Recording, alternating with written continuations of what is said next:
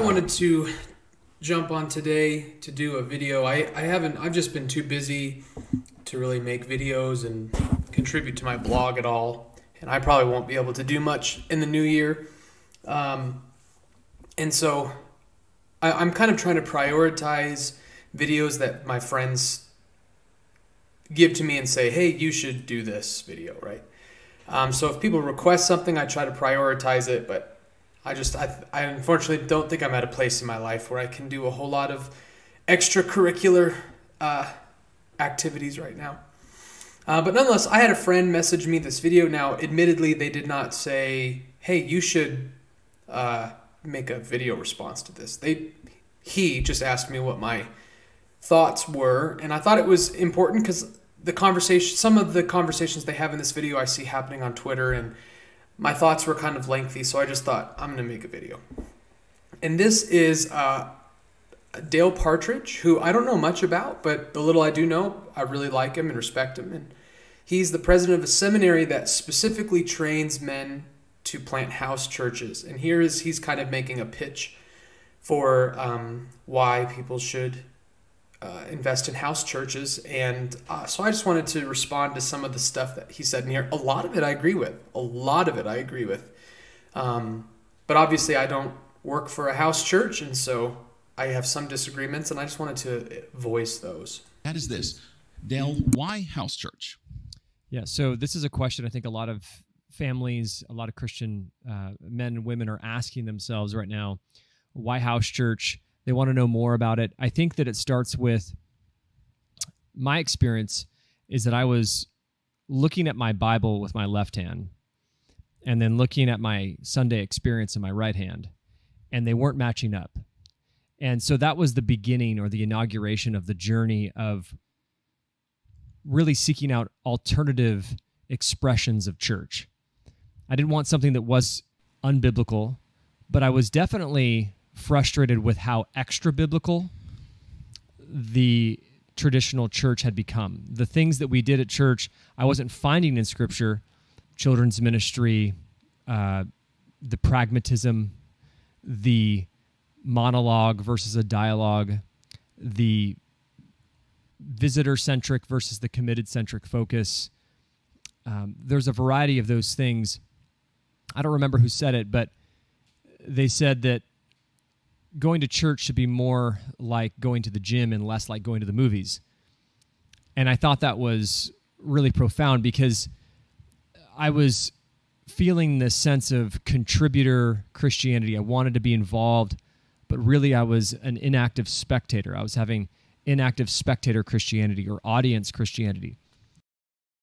So, everything he said so far, I have no problem with. Um, I would caution people and I'm not saying he necessarily did this, but one of the dangers is I think we are experiencing a lot of refugees from the kind of silly, casual megachurch movement. And I think we've only just begun that. I think it's going to increase. I think people are getting tired of the shenanigans. But there's a danger in overcorrecting, there's a danger in overreacting. Um, for example, I don't have the official study on me, so I apologize if it's wrong, but I've heard that right now, I think Roman Catholicism is the number one growing uh, Christian quote unquote denomination uh, in the country. And I think not the only reason, but I think a large part of that is because so many people are overcorrecting. They're so sick of the kind of non denominational silliness the big megachurch silliness that they go as far the other direction they can to just very strict, sacred somewhat historical liturgy. Um, so I agree that there's a lot of problems with most people experience of church, and I would love the fact to see. I would love to see more people hold their church experience up to Scripture and make better decisions. The whole thing about uh, church should feel more like going, being a member of a gym rather than going to a movie. Uh, again, again, I would casually embrace that or not casually, I would cautiously, is what I meant to say, cautiously embrace that. I do agree that worship is a participatory event. You don't go to watch somebody else worship, you go to worship. Um, but I would say, though, however, I think far too many people think that my Christianity is entirely defined by my Sunday experience, right? You can be involved without necessarily having the limelight on a Sunday, right? I mean, you're, you're we're supposed to be the church seven days a week, so you don't have to necessarily be super quote unquote involved Sunday morning worship to have a involved faith. Um, but nevertheless, I mean, again, yes, worship should be participatory. You should be singing. You should be partaking of the sacraments. Uh, we do confessions of sin public. We do uh, um, confessions of faith. We affirm our creeds publicly. Um, tithing, whether we're going to get to money in a minute, but I think that's an act of public worship. So we're um, there are ways, and it is important to feel like you are actively participating in worship rather than passively receiving it. Uh, but just again, want to warn people: don't overcorrect. And so there just started to be a uh, a rub on my heart, and this is over ten years ago. And it took a long time to figure out what a biblical expression of house church really looked like but that was the the sense of I wanted the deeply connected, intimate relationships that were so prevalent in Scripture, but not prevalent in my life. Uh, and so Veronica and I started having discussions about that and what that looked like, and we started going from bigger church to smaller church to smaller church to smaller church. It's this place where you go, wow, I'm never going to go back to a traditional function. Now, that being said, we love the traditional church. Absolutely love it. Between us leaving Oregon and planting a house church here in Arizona, we were at a traditional church worshiping the Lord with our brothers and sisters in Christ there. Um, but there is just a sense. Before he qualifies um, why he prefers the house church, I just want to say I appreciate what he said, um, where he's he's he's qualified that he's not saying the traditional church is unfaithful or bad or not a true church. And I, I appreciate that and I reciprocate, right? I am not I didn't make this video to say house churches are unfaithful or bad or unbiblical. I think house churches can be done faithfully. I think building churches, or what he's calling the traditional church, can be done faithfully. Uh, I would adhere to the Reformed articulation of what defines a church. And uh, if you were to go and look that up, the building never becomes definitive of what makes a church. A church is never defined by its location of where it gathers. So whether you gather in a house, whether you gather in a church, whether you gather outside, doesn't matter. Um, doesn't constitute a true or false church. So I appreciate what he's saying, and again, it's reciprocated. Um, if you go to a house church, it may or may not be faithful. If you go to a church church, it may or may not be faithful. That's not part of what makes a church, by definition, true or false. Of several vital elements that are missing. So that was the drive. There's other parts that we can chat about, but that was the the personal and intimate drive. So I, I have a question for you. You hit on an interesting dynamic uh, and it and it has to do with the size of churches. Uh, you mentioned kind of coming from a larger church into a smaller church. Why is it that in the church world we seem to think that larger is better? And if you think about it, in every other area of life, we want smaller. We want our children in smaller classrooms because we understand there's an educational benefit to that. You don't take your entire extended family with you when you go on vacation, just your immediate family, your wife and your kids if we acknowledge that smaller is better and, and more effective and preferable, why is it that the, the the benchmark, the ruler for churches is the bigger they are, the better they are? Yeah, we've all fought for our children's classrooms to be smaller, uh, and we've all fought for, you know, if you if you go to a conference and there's a certain influential individual leading that conference, you pay more when there's less people, Im- implying that less is more. And it's interesting that there's an inconsistency that we're not applying that same principle to church, where we think is more is better. Again, I generally agree with this, um, but I just, I still, I, I, guess, I again, I just cautiously agree with it. So uh, it is true that in in a lot of situations, less is more, and it's also true that I think a church can be too big. I think. Um, depending on the authority structure. I mean, depends on other factors, but I think it's very, very possible for a church to be too big. I think many churches in this country are too big. So there is a sense in which I agree that uh, the smaller can be the more productive. But nonetheless, I think just to compare it to all these other things is a little too simplistic, right? Like, um, why do you want your classroom smaller? Well, because there's a there's a certain purpose to the classroom that I think smaller gets at. Why do you want your family vacation to be smaller? That was kind of a weird example, but again, it depends on the purpose. So uh, the the ideal size of a church is going to depend on what you think the church is supposed to accomplish, and if it's not comparable to what the classroom is accomplishing, then you can't really make the comparison. So just because less is more in lots of other areas doesn't automatically mean it is in the church. We have to determine what is the purpose of the local church? Why are we there? And then that will help us to determine whether how much size matters. I mean, because again, I would want to ask these gentlemen, like, where do you draw the line? I mean, I can draw the line for my classroom. I could say, ideally, my son would be the only one in his classroom, just him and the teacher. Is that what you want for the church? Just one single person? Well, no, right? So, where do you draw the line? Uh, at small? Where do you cut off? It seems a little arbitrary. So, again, I appreciate what they're saying. I think this should make a lot of Christians sort of take a step back and go, that is interesting. Like, why am I so obsessed when I move somewhere to find the biggest church or one of the bigger churches and go there when in so many other areas of your life, you're not looking for the biggest thing? So, I, I think that's a really good thought. And again, I don't want to disagree with it wholesale.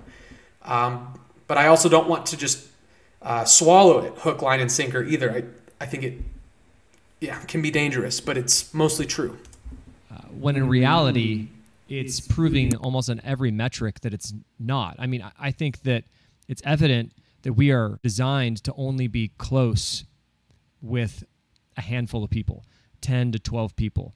Uh, there's a reason that Jesus had 12 and not 80 or 100 or 1,000. He preached to thousands. Um, he was influential to thousands, but he was discipling 12 and and he was single right? Didn't have a family. And and so i mean if you asked your your wife and you go hey how many friends do we have that are like we could drop our kids off for a couple nights without even asking and trust that everything's going to be good? And these are i'm not talking family. I'm talking just friends. You might have two or three families. Right. at most right. At most and so we don't have the time to be close with 40 people. So, what he's saying here is really important and it's really helpful. Um, but nonetheless, here's where I start to push back even a little bit more than I have so far. It's interesting. He, he mentioned at the beginning of his journey was not just feeling discontent with things in the church that are um, uh, unbiblical, but that he was feeling discontent with things in the church that are extra biblical. And I think one of the things I would ask is is it possible for our sense of intimacy to actually be extra biblical? In other words, how close do I have to, where does the Bible teach me that I have to be this close to every member of the church, right? So to use his example, um, how many families are you comfortable leaving your church, you know, leaving your, your child with overnight. Where does the Bible say that I have to be comfortable with every single church member? I'm not necessarily, you know, taking care of my child. I'm not saying it doesn't say that, but I'm just not, I'm just saying it seems like one of the present things throughout this entire video is this assumption that we need to be extremely close with every single person we go to church to. And if and if there's anybody you're worshiping with that you're not extremely close with and that church is too big. And I would just kind of challenge that assumption. I think that um, one of, I think the Bible doesn't really talk much about church size. The fact that we know the apostolic church was largely house churches, we know more so through history than we do from scripture. It's in, it's in scripture implicitly. Um, but it's not an emphasis in Scripture. As a matter of fact, in Scripture, the things that oftentimes do get emphasized is the oneness of the larger church, right? So, um, the all the house churches in one region are sp- spoken of collectively. The church in Galatia, the church in uh, that's excuse me, Thessalonica, the church in Rome, etc., etc. So all these house churches were considered one church, which, by the way, seems to fly against Baptist ecclesiology, right? If, again, if, if we're just going with um, only what Scripture says and the implications of Scripture, then it seems like, yeah, be part of a house church, but that house church needs to be gathered under the authority of like a bishop or a presbytery. right? It needs so it seems like he wants to kind of pick and choose as a Baptist, he kind of wants to pick and choose from scripture. He wants the house model intimacy without the overriding authority that oversees multiple house churches. Right? But anyway, back to the point. I think most of the scriptural emphasis is not on this tininess of the church. But for example, you have the Jews in the Old Testament, an emphasis on meeting in the synagogues, not in houses, and meeting in the temple. And that is the pattern that carries over into the local church, is the weekly synagogue meeting. Jesus did not worship in houses. He worshiped in the synagogue. He worshiped in the temple. Um, the early Christians tried to do the same, and they were forced into Solomon's portico, but still, not a house. And when Paul went out and was preaching and planting churches, he one of the churches he planted was in a lecture hall, right? And then on top of that, when you look at the dynamics of the Jerusalem church and what we call the proto deacons, the apostles were so busy that when the when the issue arose of the Hellenistic Jews, you know, not getting their fair share in the distributions, the apostles appointed what we would I think, not everyone agrees with this, but I think it's safe to call deacons. And sometimes I have to wonder if my church is just three families in a house, what need is there for deacons? like that, it seems like the apostles had kind of a busy church life, so busy that they had to say, What? What is happening? I'm not aware of this. I don't have time for this. Send so and so to take care of it. You know, the very fact that we need deacons suggests to me that there's a, a busier church life that sometimes I can handle. Uh, the Apostle Paul in the pastoral epistles talks about the order of widows. Widows being added to a list where I think they were getting paid, which is going to, again, money's going to come up here in a minute, to do ministry work. And again, what's the point of having an order of widows if you go to church with two families in a house? You know? So all I would say is, I think he's presupposing an awful lot about size and intimacy that I don't actually see in the Bible. It's it's not sufficient just to say, look, in scripture, Acts chapter 2, the church is very very close. And in scripture, we know that most of these churches were meeting in houses. That's not enough. That's not enough to prove the point that I have to have a certain level of closeness with every single member of the church. The fact is is he's right, like human beings are not designed to, to be best friends with 100 people. And so naturally, this is why in bigger churches, you sort of naturally have groups of people who become close. And one of the solutions to that is not necessarily to break up the church into a bunch of house churches, but to just be content with that, right? Eh, people look at that and say, oh, look, that's so bad. And I just say, says who? So I just don't see why it's such a problem to be closer with some people in my church than with others. Maybe it is. Um, but I'm just I don't think that's been established. We have the time to be close with maybe five to ten people if we work at it. I mean, at a house church, we have say ten families, twelve families. If I wanted to get dinner with every one of those families once a month at 12 families, that's three dinners a week. That's not going to happen. Right. Not when exactly. you have little kids. Um, so it might take me two months to get through with a dinner, and that's still having a dinner at least once a week or twice a week. Probably more realistically, three months to have dinner with just every family in our 12 family house church. You turn that into a 50, 70, 80 family church, and you might get dinner once every year and a half with your pastor. There's just a lack of deeply connected relationships Yet again, all that might be true, but if, if that's the standard, like if the standards that I have to spend a lot of intimate time with every member of the church, and in order to do that, if, if like if I define intimacy by having dinner once a week, or you know, so again, how do we accomplish this? We've now created a church scenario where I like at bare minimum you have three families in that church, depending on the size of the families maybe four. And once again, I just don't think that you can establish that that was the church dynamic under the apostles, that they had that kind of an expectation for the intimacy of their church members. So, while it's probably true that most of evangelicalism in America and these bigger churches lack community and intimacy, uh, I think that it's possible, again, to overswing and to set our expectations too high and become, to use his word, extra biblical and just how close I must be, not with just some of the members of my church, but with every single member, right? That I need to know every single member at the same level. And again, if that's the standard, you're you're never going to have more than like two or three families in your church. And I, I would just like to see um, implicit. Obviously, none of this is going to be explicit, but I don't even think there's an implicit case to make that the apostles got cold, got got nervous and uncomfortable whenever there was more than two families in a church. Ever there was, you know, like he even gave the figure of 40, 50 to 70 people. I don't think you can prove to me that the Apostle Paul was uncomfortable with a 40 person church. That um, can be achieved in a larger gathering. And so, uh, one thing I want to talk about more, Jason, is this idea of of institutional distrust. Right. Yes. Uh, there's this thing of, I think people are seeing it in every possible category in business and economics and education and medical.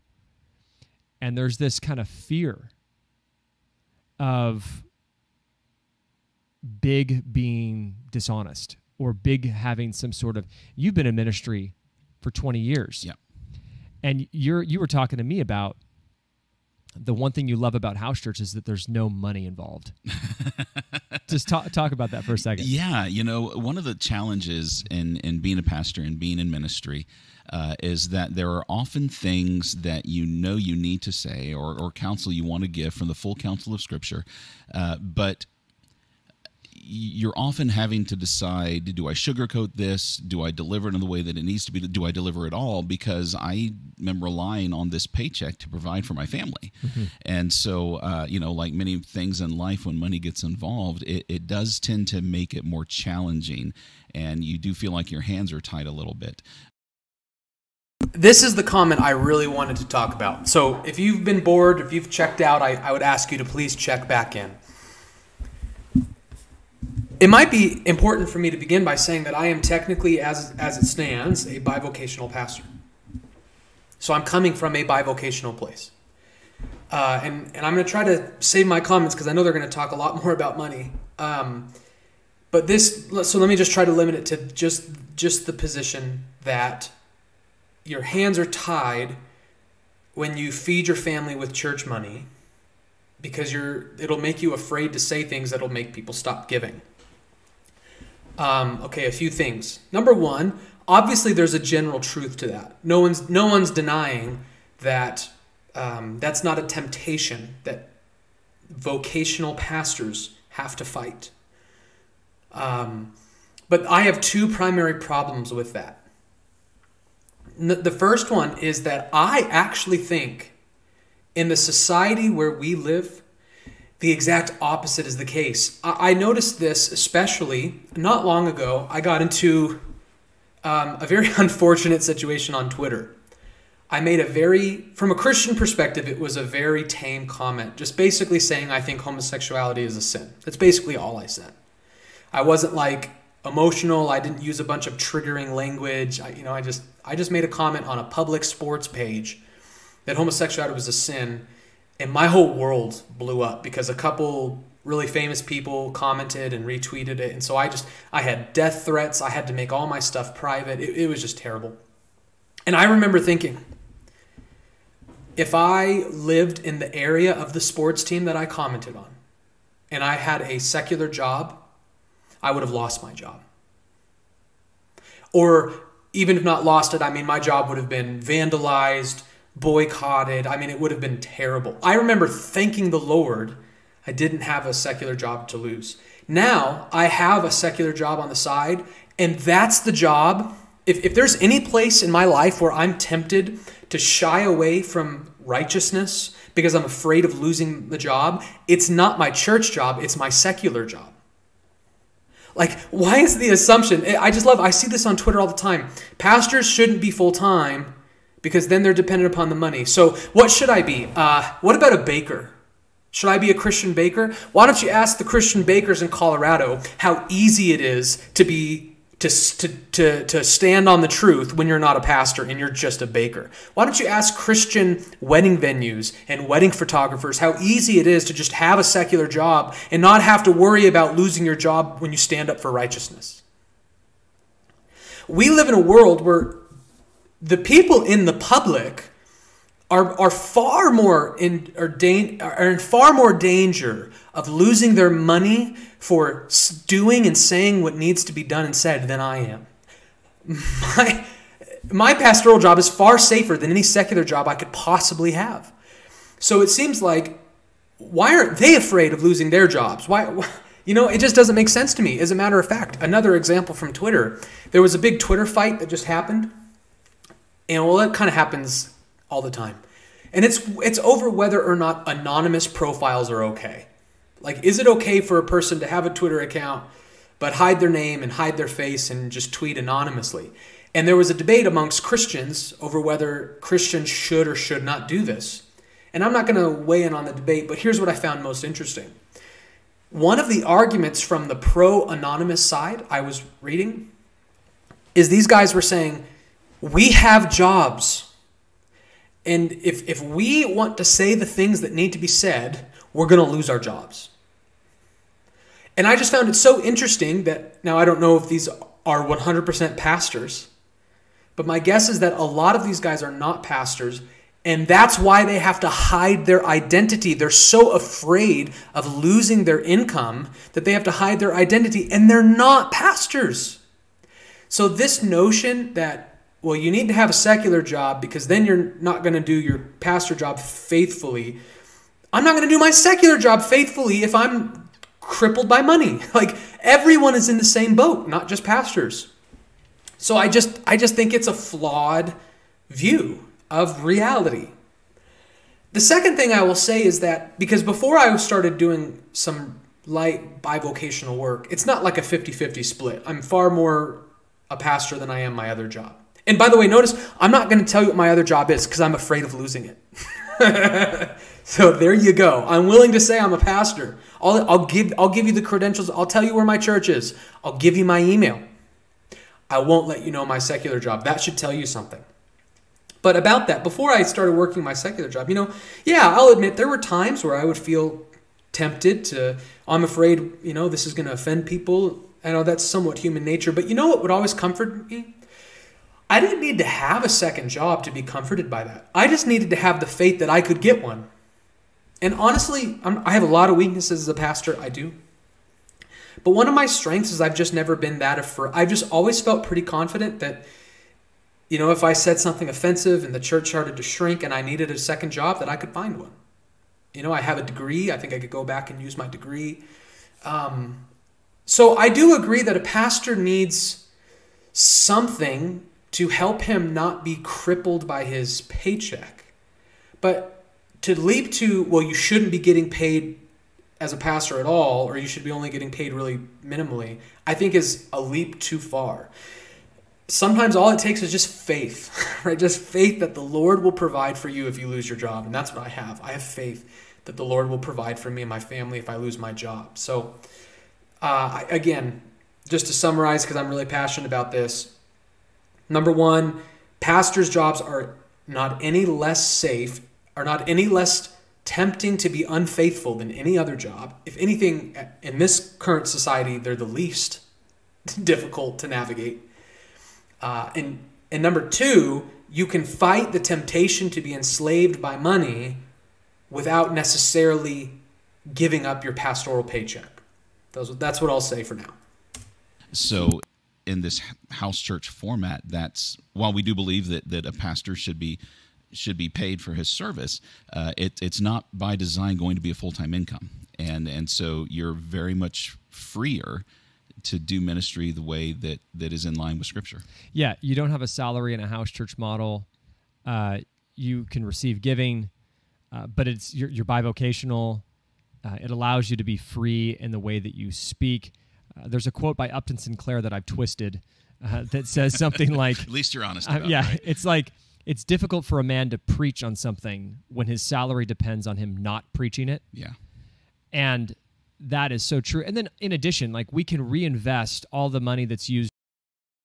Okay, so before he moves on into another financial benefit, um, I think everything they just said, I kind of already covered it, but I also want to make the argument that it's not biblical. So I want to read to you what Paul says, and, and they think they're following this because they're agreeing, they're at least agreeing that the Bible is clear that if a pastor puts in labor, then the laborer deserves his wages. So I'm glad that they're at least agreeing that a pastor should be paid for his work, but the but but the question then becomes is it safe or is it extra biblical to be full-time vocational? To have a salary rather than just sort of get paid piecemeal for whatever the work it is you do. And notice how Paul addresses this. This is my defense to those who would examine me. Do we not have the right to eat and drink? Do we not have the right to take along a believing wife, as do the apostles, the other apostles, and the brothers of the Lord in Cephas? Or is it only Barnabas and I who have no right to refrain from working for a living? So here we have Paul very clearly saying he has a right not just to take some money from the church, but to refrain from another job altogether. And he goes on. And, and again, you can say, well, we're not saying that pastors have to be bivocational by command. We're just saying it's a suggestion because in the times that we live in, you might be tempted to not uh, be faithful if you're completely dependent upon money. Did Paul not live in similar times? was, Paul, was Paul's day and age just totally accepting of Christianity and there was no pressure to tickle anyone's ears? Was Paul uh, uh, completely oblivious to the temptations that come along with full time? No, Paul's obviously knows the temptations, he knows the societal dangers, and yet he still says we have a right, if we desire, to refrain from working. And then he goes and he gives examples. Who serves as a soldier at his own expense? Who plants a vineyard without eating any of its fruit? Who tends a flock without getting some of the milk? Do you require soldiers to be bivocational? Do you require farmers to be bivocational? Do you require shepherds to be bivocational? Well, then why do you require pastors to be bivocational? Paul lumps them all in. Paul's saying work is work. You can be a full time shepherd, you can be a full time soldier, you can be a full time farmer, you can be a full time minister. Do I say these things on human authority? Does not the law say the same? For it is written in the law of Moses, You shall not muzzle an ox when it treads out the grain. Is it for the oxen that God is concerned? Does he not speak entirely for our sake? It was written for our sake because the plowman should plow in hope, and the thresher thresh in hope of sharing in the crop. If you have sown spiritual things among you, is it too much we reap material things from you? If others share this rightful claim on you, do we not even more? So again, he continues to link pastoral ministry with these other jobs. Why are you requiring me to be bivocational, but the carpenter doesn't, the electrician doesn't? We're all just working jobs here, and we all have temptations, mo- monetary temptations, to be quiet or to be silenced or to go with the flow. I mean, I have teachers in my church. For goodness sake, I have public educators in my church. You don't think that they're under pressure to say certain things, to call kids by certain names, to to promote ideology, to promote? I mean, for goodness sake, um, everyone's job is in danger in this society. Everyone's money is on the line, not just mine. For the landscaping budget, or the parking lot painting, or the sign, or the electric bill you can reinvest those financial realities into other things locally in your ministry. And so- some examples of those other things would be nice, but here's the point. Um, I did, again, this is something I agree with him on. It is true that it can be discouraging for church members sometimes to see how much money it costs if you are in a big building, how much money it costs just to turn the lights on once or twice a week how much money it costs to run the air conditioning or the heating, you know, for a few hours every week. Um, so he, he is right. Again, there are benefits to house church. My general take is that there's pros and cons to both, and they're both biblically faithful. There are benefits to the house church. But I think there are benefits to the big church too. Um, for example, in my experience, if you want to talk about investing money, big churches tend to, and I don't know why, because the math seems like it, it shouldn't work out this way. But there's something about when you're able to pool the resources in a large sum, it's just amazing how much benefit and how far that money can go. When a church can raise a million dollars rather than a hundred dollars, it's just amazing at how far it can go. I think that if you, if you want to compare, you know, who has the propensity to do more with their local investment, I think big churches probably beat the house churches. Um, maybe not. That's kind of a complicated thing, and economics is not my thing. But just generally speaking, to me, one of the benefits. I mean, do you know? Do you do you know? I used to work not in a big church by most standards, but a, a larger church than the one I currently work in. And that church had a budget that they just gave to people in need every month. They had a monthly benevolent benevolence budget, and so we'd have people come in all the time seeking help, seeking aid and our deacons were able to distribute that money and help people. I have people come in here all the time asking for help, and I can't help them. We don't have the budget for it. We don't have enough money for it. Um, now, again, you could say, well, maybe you could take less or whatever. I mean, I'm not saying, sure, maybe in maybe we're being unfaithful. Maybe we could move stuff around. But the point is, is man, I saw just one anecdotal example of how amazing it is to have faithful leaders stewarding a large budget. Uh, so I think there's a lot of benefits to that. Here's another benefit of house churches. Speaking of people coming in, I mean, a benefit of big churches. Speaking of people coming in, I have had the opportunity to help people, and more importantly, to preach the gospel to people so much because they've come to me asking for help. And you want to know why they come to me? because they see the building and they know what we are and they know what we stand for. In other words, when a when a person comes into my town and they're desperate for help, they don't just go knock on doors and say, "Are you guys a house church? I'm looking for a pastor." Knock knock knock. "Are you guys a house church? I'm looking for a pastor." Having a, a physical location where people know a church gathers there and there's a, a minister of the word of God there, it opens up a huge amount of opportunities to serve people, to preach the gospel to people. I mean, the Lord literally brings lost sheep through my door asking for help. And sometimes I'm able to help them, and 100% of the time I'm able to share the gospel with them. There would be so many people who had not heard the gospel from me if I just worked in a house. Or if I had such a busy second job, I was never here, right?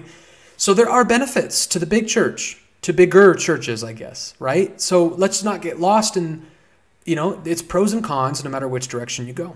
So we already have buildings; they're just houses, and um, I think the big gap, really, as we kind of wrap up this episode, is people are just intimidated because they don't know how to begin. It's difficult to take someone to something you've never been yourself and you, you can't explain what you don't understand. And so there's this barrier to entry to house church that we're hoping to solve, obviously, with this podcast. And and I appreciate him talking about one of the disadvantages of the house church is that barrier to entry. And let me push that a little further. If the barrier, if there's a barrier for entry to believers, how much thicker is that barrier for non-believers right how how difficult is it to get a non-christian to ever come to church with you now here's what he would likely say and we have a lot of agreement here um, based on a comment he made about churches who are visitor center versus the committed centered and i think he would say but well i, I think church is not supposed to be visitor centered and I agree with him on that. I think that the evangelical church is visitor centered, and that's wrong. I think the biblical model of church is God centered first, and he would agree with that, and then member centered second. I, I, think you actually privilege the members before the visitors. And I think the evangelical church has that flipped. So I, I completely agree with him on that. However, we don't disregard visitors altogether. And And we know this because Paul talks about when he, you know, has the, the section on speaking in tongues. You know, Paul makes sure to bring up one of the the reasons why he doesn't like people speaking in tongues is because of the way it will look when visitors come upon us. If therefore the whole church comes together and all speak in tongues, and outsiders or unbelievers enter, will they not say that you are out of your minds? But if all prophesy, and an unbeliever or outsider enters, he is convicted by all, he is called to account by all, the secrets of his heart are disclosed, and so falling on his face, he will worship God and declare that God is really among you. So while the church is the committed centered and God centered, the church still nonetheless, Paul still gives us some instructions do this with visitors in mind. Do this so that when visitors inevitably come in, they will be edified. And here are a couple questions I have. No, number one, to me, this isn't explicit, so I could be wrong, but to me, the imp- implication here is that visitors are just sort of of their own wills stumbling in. Like they were unexpected. Don't speak in tongues because there might be visitors here. So he's not even necessarily addressing the visitors that we kind of drag to church, invite to church. Visitors are just kind of showing up. And the way our culture works, I'm just not sure you ever get that in a house church. I'm not sure you, people don't know there's a church there, so they never stumble in. So I think what Paul is saying here makes more sense with a, a centralized location where unbelievers know if I want to go to see a Christian church, that's the building I go to. But again, nonetheless, uh, we, we still do want, if we're just talking pros and cons, according to 1 Corinthians 14, it is a good thing for visitors to come among us. That's a good thing. And I think that the house church, one of the, it has a lot of pros. One of the cons is that it makes it far more intimidating for a stranger or an unbeliever to, to check you out, to try you out. So again, I'm not saying that that's a, a sinful thing then to be a house church. Not by any means. I'm saying there's pros and cons to both. I admit that there's cons to larger churches and there's pros to house churches. But a con to the house church is that visitors don't want to go. So a lot of times visitors can't go, they don't even know about it. And you don't have to be a visitor centered church to desire visitors and to want them to come.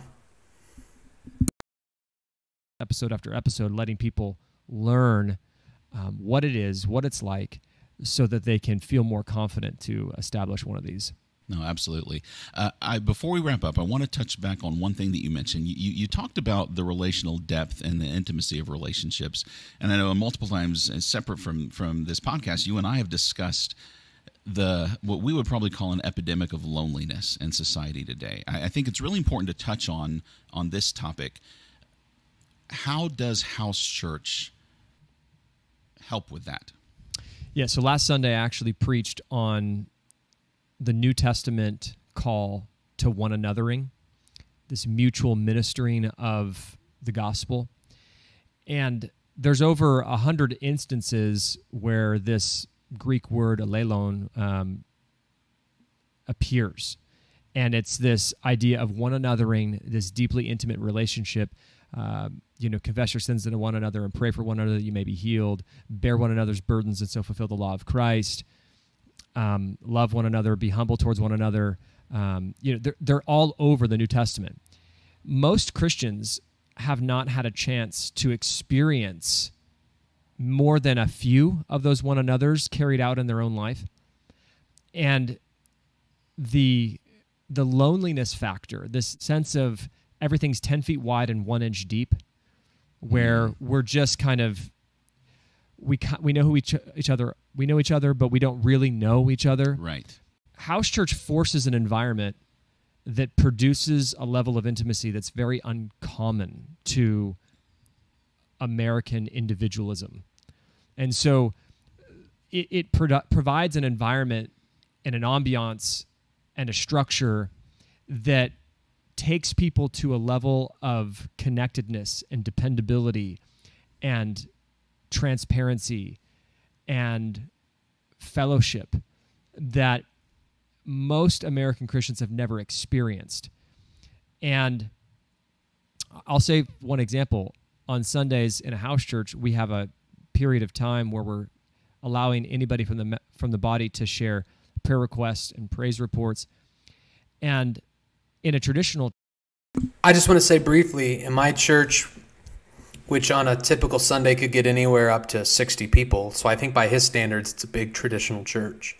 And we do that as well. church, you you don't get that opportunity No, to share your prayer done. requests. It can't be done. Yes, it can. in a house church, you're shocked by how many people have prayer requests and how almost every person in the room has something very difficult going on in their life that in a traditional model you would have never known. And the traditional model is, "Hey, how you doing? Oh, we're doing all right. Okay, great." Move on to the next person. Right.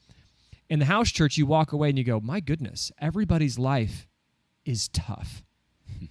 and there's a sense of the sharing of those tough moments and asking for prayer uh, that brings people to a place of closeness that is just rich and solves the vast majority of those loneliness issues because there's real relationship there. There's a reciprocating, participating fellowship that's occurring that is like the fabric woven together of Christian life.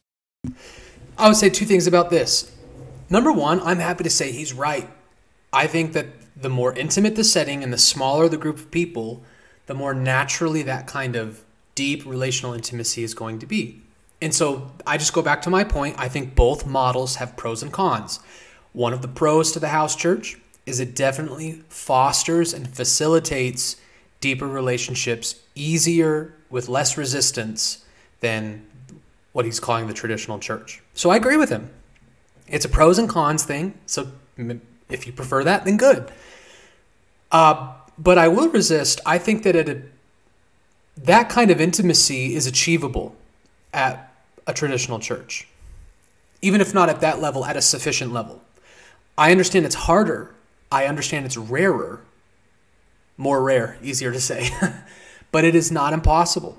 Um, I think that my wife can attest she's been a part of a church much larger than the one that we're in now and it was one of the deepest relationships she had ever had um, with people. And it was one of the most edifying times of her entire life. And as much as i know she loves our church now i think i don't mind speaking publicly for her that you know she still misses and loves her old church. And that's okay. I, I, I hope that's the case. I hope if someone moves from their hometown and comes to my church i hope they fall in love with it. But I hope that they miss their church because that means it was good and it was working, you know. So I, I don't mean that to, you know, to, to degrade our church at all. But the point is, is that even at a church of what I believe was more than 100 people, she was capable of having deep intimacy and meaningful relationships. So I think larger churches do have to put more work in. I think they have to work harder at it, but biblical intimacy can be accomplished beyond the house church. But I, but I agree with him. It's easier in the house church. That is one of the pros. And so, um, house church does that. Now you need a shepherd who can who can really lead you towards that, um, and it takes a lot of training and time, which is why we started Reformation Seminary.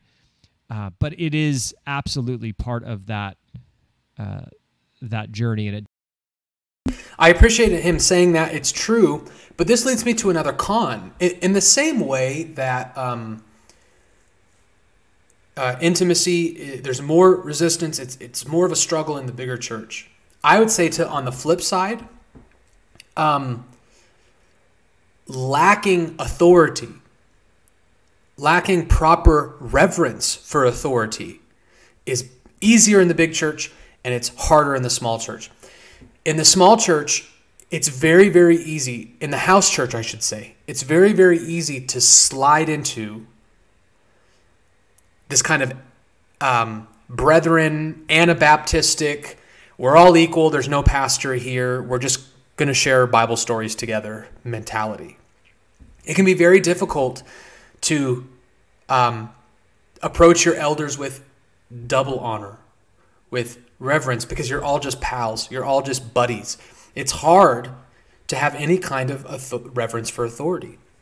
One example um, that I will I, I will mention now. I, I I know I need to qualify it. Okay, I'm not saying that every local church pastor deserves this kind of reverence. But I think that there's a principle here. And this comes from the famous example of uh, in the early church of, excuse me, I don't know why I keep burping, Ananias and Sapphira, where after they lied to the apostles, they're struck dead. When the young men came in, they found her dead, and they carried her out and buried her beside her husband. And great fear came upon the whole church and upon all who heard these things. Now, many signs and wonders were regularly done among the people by the hands of the apostles, and they were all together in Solomon's portico, not in a house. None of the rest dared to join them, but the people held them in high esteem. Okay, so here's the principle God gave them judgment powers and signs and wonders so that the people would fear them and hold them in high esteem. I am not saying that I should be reverenced like an apostle. I can't do the miracles of an apostle. I don't speak with the authority of an apostle.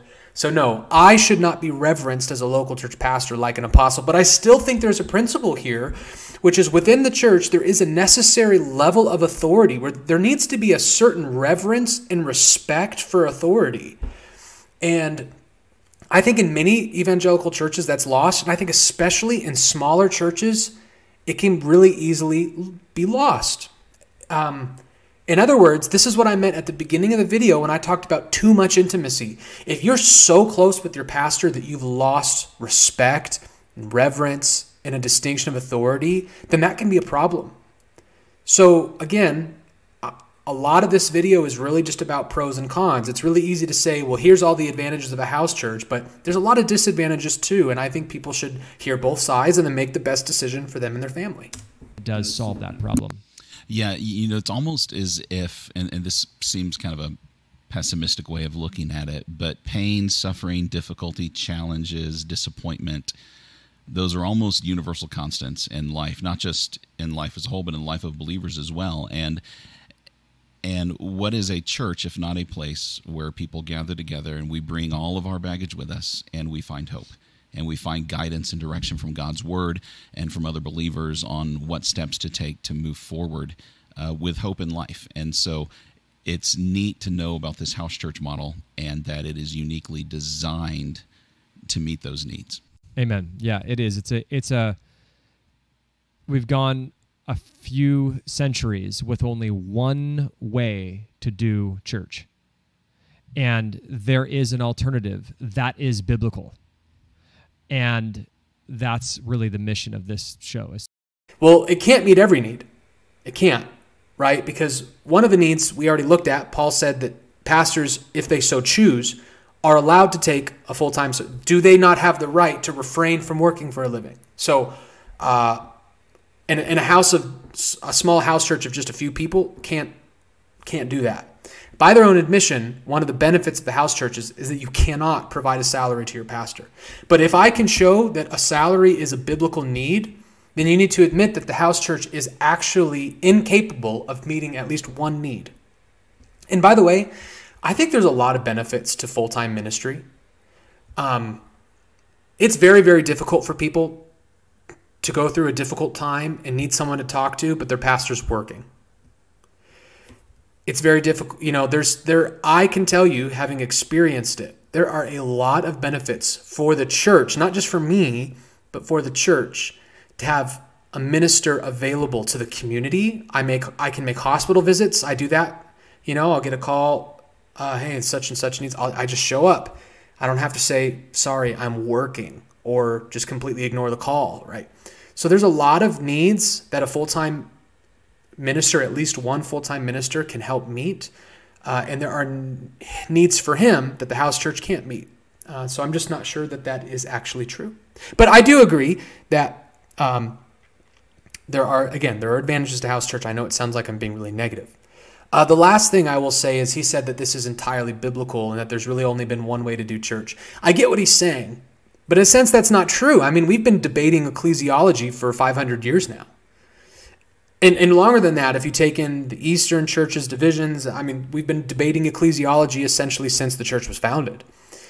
So uh, there's been a lot of different ways to do church, whether you're just a house church, whether you're a presbytery, whether you have a bishopric. Um, There's lots of different options: traditional church, uh, Congregationalists, etc., etc.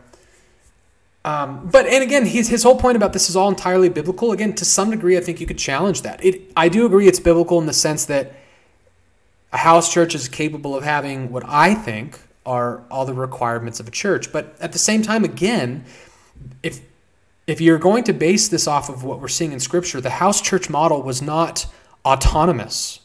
He's a Baptist, right? So he believes in the autonomy of the local church, but I don't think you could prove that the house churches were autonomous. Uh, I think that there were house churches, but they were all somehow connected as one church. There was one church in Rome, and the apostle there was there was deacons and pastors over. Or take Jerusalem for example. We know at the earliest stages of the church there was the Jerusalem church, and they all had prototype deacons and the apostles over them. Yet they were probably meeting in houses. So again, I just think that this is maybe he's right, but a lot has to be proved here. I hope people don't just hear the video and go, oh man, he's totally biblical. I should join a house church. Well, is it biblical though? Is he doing it as the New Testament prescribes? I'm not sure. Again, I want to reiterate I'm not against house churches. I think they can be done biblically and faithfully, and I think they have a lot of advantages. So if you're part of a house church, glory to God. Give it your all. Um, if you are interested in being joining a house church, Find a faithful one, go do it. Amen. Glory to God. Um, but I would challenge, I, I think it's pros and cons. And I don't think that the traditional model is any less biblical or fulfilling than the house model. That's my position. Additionally, I just want to reiterate I'm not against Dale Partridge. I'm not against this other gentleman. I'm not against their seminary. They are friendlies. We are brothers in Christ, not trying to attack them. I just again, this is a very small issue to disagree on, but I disagree um, in a lot of ways. So I love them. I hope their seminary thrives. I hope they thrive. Um, but I'm not going to quit my job. uh, and I, I, just want to end just briefly with a uh, one more passage from Scripture. This is, you know, a lot of times people will turn to this chapter in Acts chapter 2 as like the epitome of what we're getting at with a local church. And I think there's some interesting things to notice in here. So notice this is as primitive as it gets. This is the early church post Pentecost under the apostles.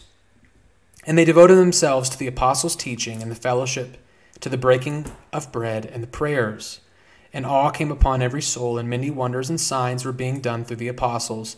And all who believed were together and had all things in common and they were selling their possessions and belongings and distributing the proceeds to all as any had need. And day by day, attending the temple together and breaking bread in their homes, they received their food with glad and generous hearts, praising God and having favor with all people. And the Lord added to their number day by day those who were being saved. There's some controversy over how to interpret some of this, and I'm not going to get into it, but I think I can keep it general. One, this text clearly establishes an overall intimacy in unity that the early church had.